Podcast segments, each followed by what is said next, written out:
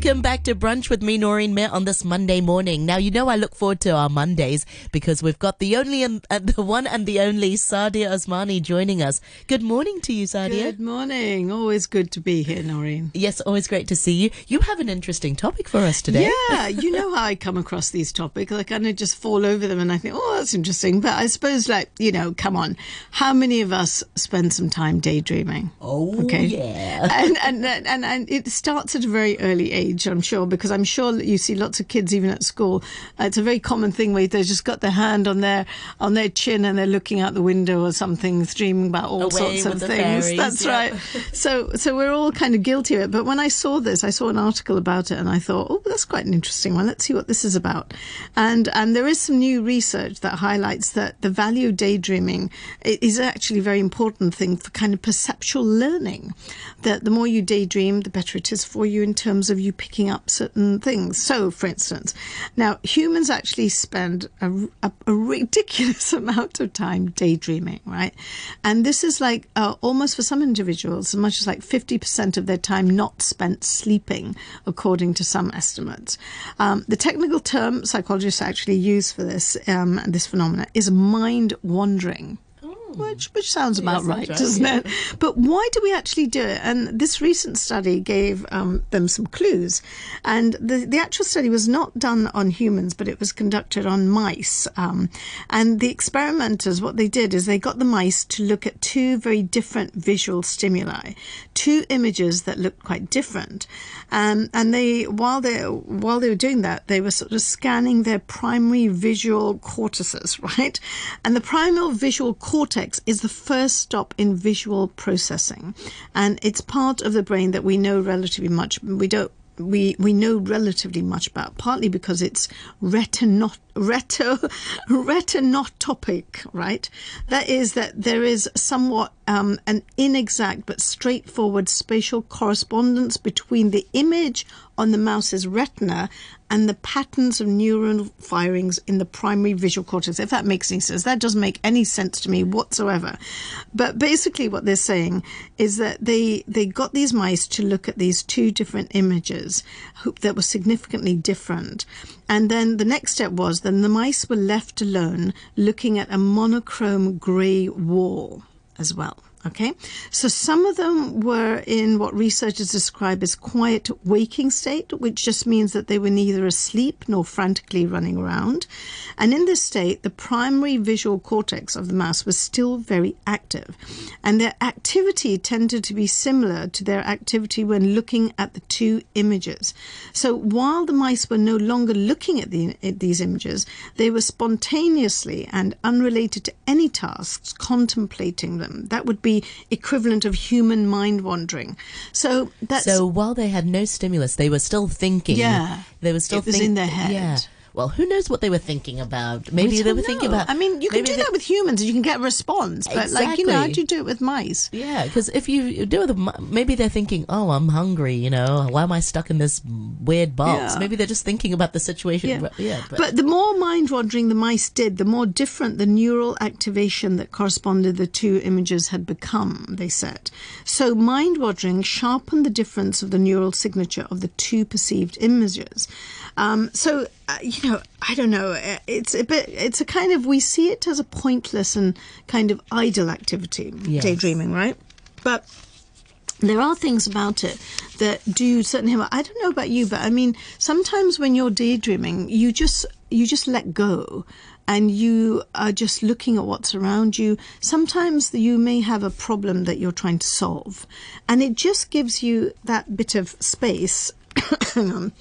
And I suppose what it does is it's also like a meditation Yeah. in a way. Yeah. You're you're sort of thinking, um, what's next? What's next? And then your mind is not even thinking about what you were Yeah. originally thinking about. but but, they're saying now that what's happening happening in the last decade, uh, we we actually have spent less time daydreaming and mind wandering because We're, we're always on our phones. We're always got some sort of oh Exactly. Yes, some, some sort of stimulus, external stimulus. yeah smartphones yeah and um, so as long as we have a smartphone in our pocket it's likely that we spend time we don't spend that much time um, actually daydreaming given that social media is feeding back and, and making us respond Yeah, I can imagine that as well because uh, you know before when when children would used to daydream and you know sort of uh, maybe they they'll say oh I'm so bored. But nowadays I mean they, they might be saying I'm so bored they might pick up a book or, or do something or just go outside and wander and play.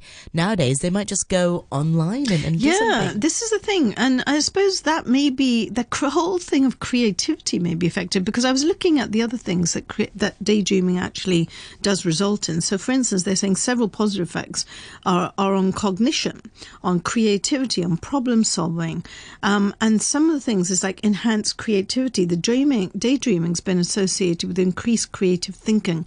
When the mind is allowed to wander it can make connections between seemingly unrelated concepts leading to novel ideas and insights. And it's true. You know, even when you're about to do some sort of a brainstorm or something, right? Um, when you just let your mind go and you, are, or you're sitting on uh, in a car or in a train, if you don't have your phone, you're thinking about all sorts of things. And there may be kind of issues that you've got or whatever that you need to solve. And, and suddenly those things come in, but you see them in much more relaxed light, maybe instead of with pressure, mm. right? So that enhanced creativity, you can see that happening. The other thing is memory consolidation.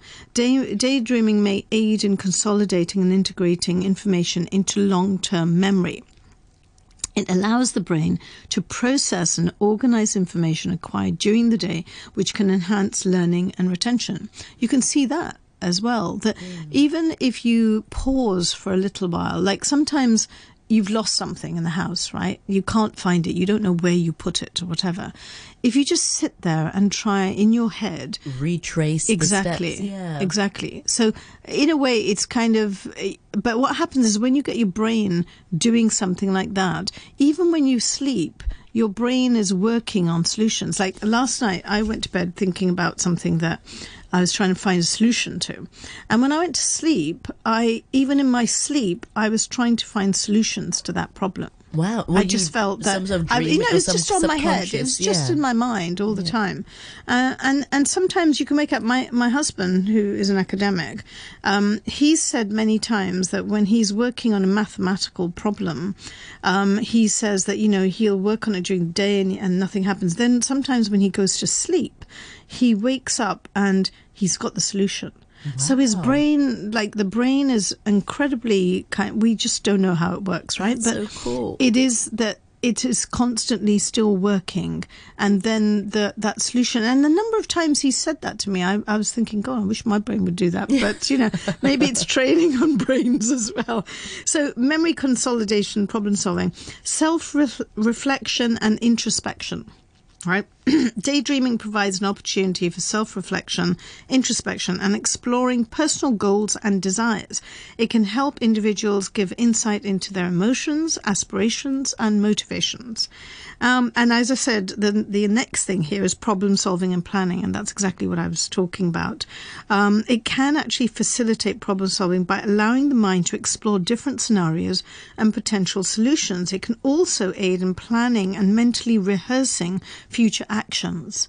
Um, I think uh, it's interesting. I was wondering whether the daydreaming thing might be linked also to, you know, as a child. Um, I remember playing with uh, my friends and stuff, and maybe we didn't have that many toys, and th- so there's lots of pretend games. Kids play lots of pretend games, and they pretend that they're pouring this tea, they pretend they're doing this, they're, they you know, and they don't need anything. It's all through. You've probably seen your kids doing it, so so that in a way is a kind of probably another way of letting the brain just be imaginative and creative and stuff, you know.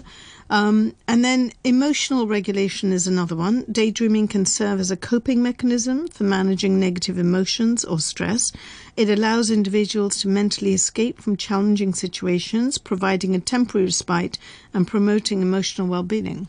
Sounds about right because I think if you have time to daydream, it just means your schedule isn't too packed. And this is so necessary just to be able to regulate your emotions. Yeah, Exactly. Because if you if you're just you know so busy, you know, on the hustle, you know, um, with a job um, one after another, you're not going to have time to unwind Yeah. and or, or to daydream. So and also interaction, I suppose. a In- luxury. interaction with with other people if you're surrounded by people um, you can't really daydream you can't No. daydream when there are other people around well, so, well some of us can i'm sure in lots of training sessions that people have seriously or in lectures or something, and, I don't know. And, it's and- it's interesting because you know I do I do some training and things like that with people. Can you tell And who's I can, daydreaming? yeah, and so and I and I it's a really uh, thing in my head where I feel like I don't want anyone daydreaming. I want people focused and engaged in what I'm saying. And actually, I, I'm happy to say that actually, when I do the training, people are focused and they look, and it's this eye contact. The moment your eyes glaze over and you're looking Yeah. out the window, you know that you know You've you've, lost lost, them. them, That's yeah. right. So, so it's a kind of. I think it's an important thing that we have, but it's so important that perhaps we don't take take it away from our lives by the social media aspect of things, right? Yeah. Um, so emotional regulation. The other thing is rest and relaxation. Daydreaming can provide a mental break and contribute to relaxation. It offers a chance to detach from immediate tasks and engage in unstructured, imaginative thinking, which can be rejuvenating. So, so there's nothing bad about it. So, in a way, if your kids are sitting there and you think, "What are you daydreaming about? Why don't you go and do this or do your homework or whatever?" Um, you just don't know the effect of that. That might actually be a very good thing that they're doing and, and might have a, a beneficial. should be encouraged. And a lot of times they, they do say that, you know, they say, Mummy, I'm bored. And I'm like, yeah, good. It's okay to be bored. Find Yeah. something to do. Yeah, I think that's what's changed, perhaps, um, in parenting and stuff. That um, You're know, always trying to plan Yeah. Activities, or I see, as well, parents, I think this generation of parents is so concerned about keeping their children engaged and motivated and make everything is a learning sure experience- experience. yeah, exactly. exactly.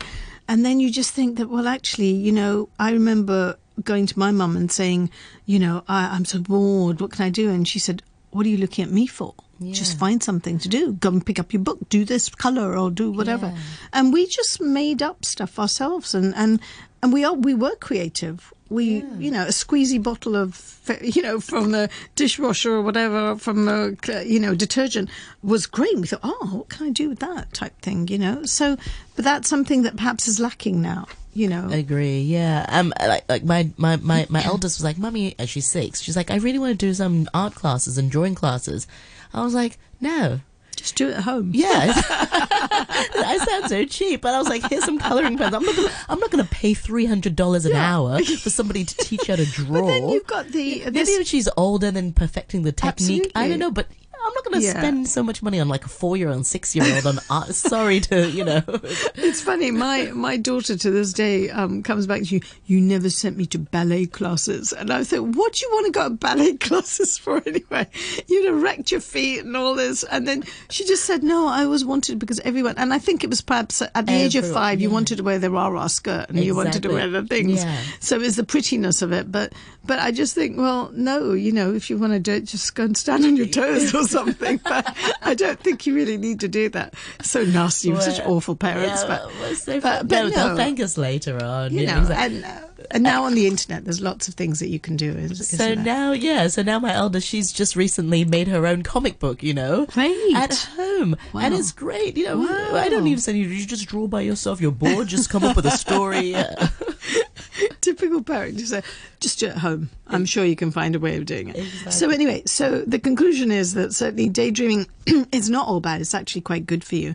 And I think perhaps some of us maybe need to take a little bit of time out and do that daydreaming and think and just let go, let go of all the pressures on your mind and just try and think about other things because I think quite a few, even your own problems and stuff, maybe if you just let go, you, there's a greater chance you may be able to solve some of those things by just uh, you know, not being pressured by any other environmental stuff around you. Exactly. Maybe we can help our listeners to daydream right now. We can meditate. Exactly. Okay. Everyone take a deep breath. Yep. Count up to 10. Okay. So let's ta- do the.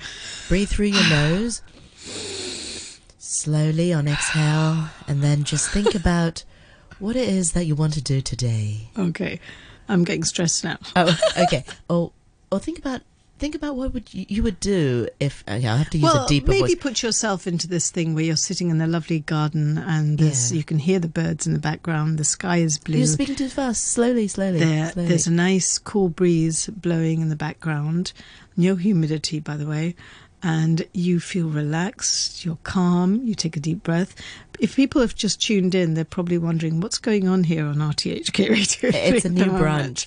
Um, but, you know, it's actually quite nice to do that. I've And actually I- got my eyes yeah, closed I know, so time, did I. yeah. I had my eyes closed, and actually, um, you can imagine because it's amazing just how um, you can paint pictures. This is stuff I can't teach actually, but you know, you can paint pictures with these words, and you can actually almost get yourself to. If you describe smells, if you describe the environment, you will actually hear and feel those things. Okay, try try my meditation now. Okay, so my one was think about of think about all the things that you need to do today. Now write them down. In your mind, you hold up a pen, and you write it down. Those things are done, so don't think about them anymore.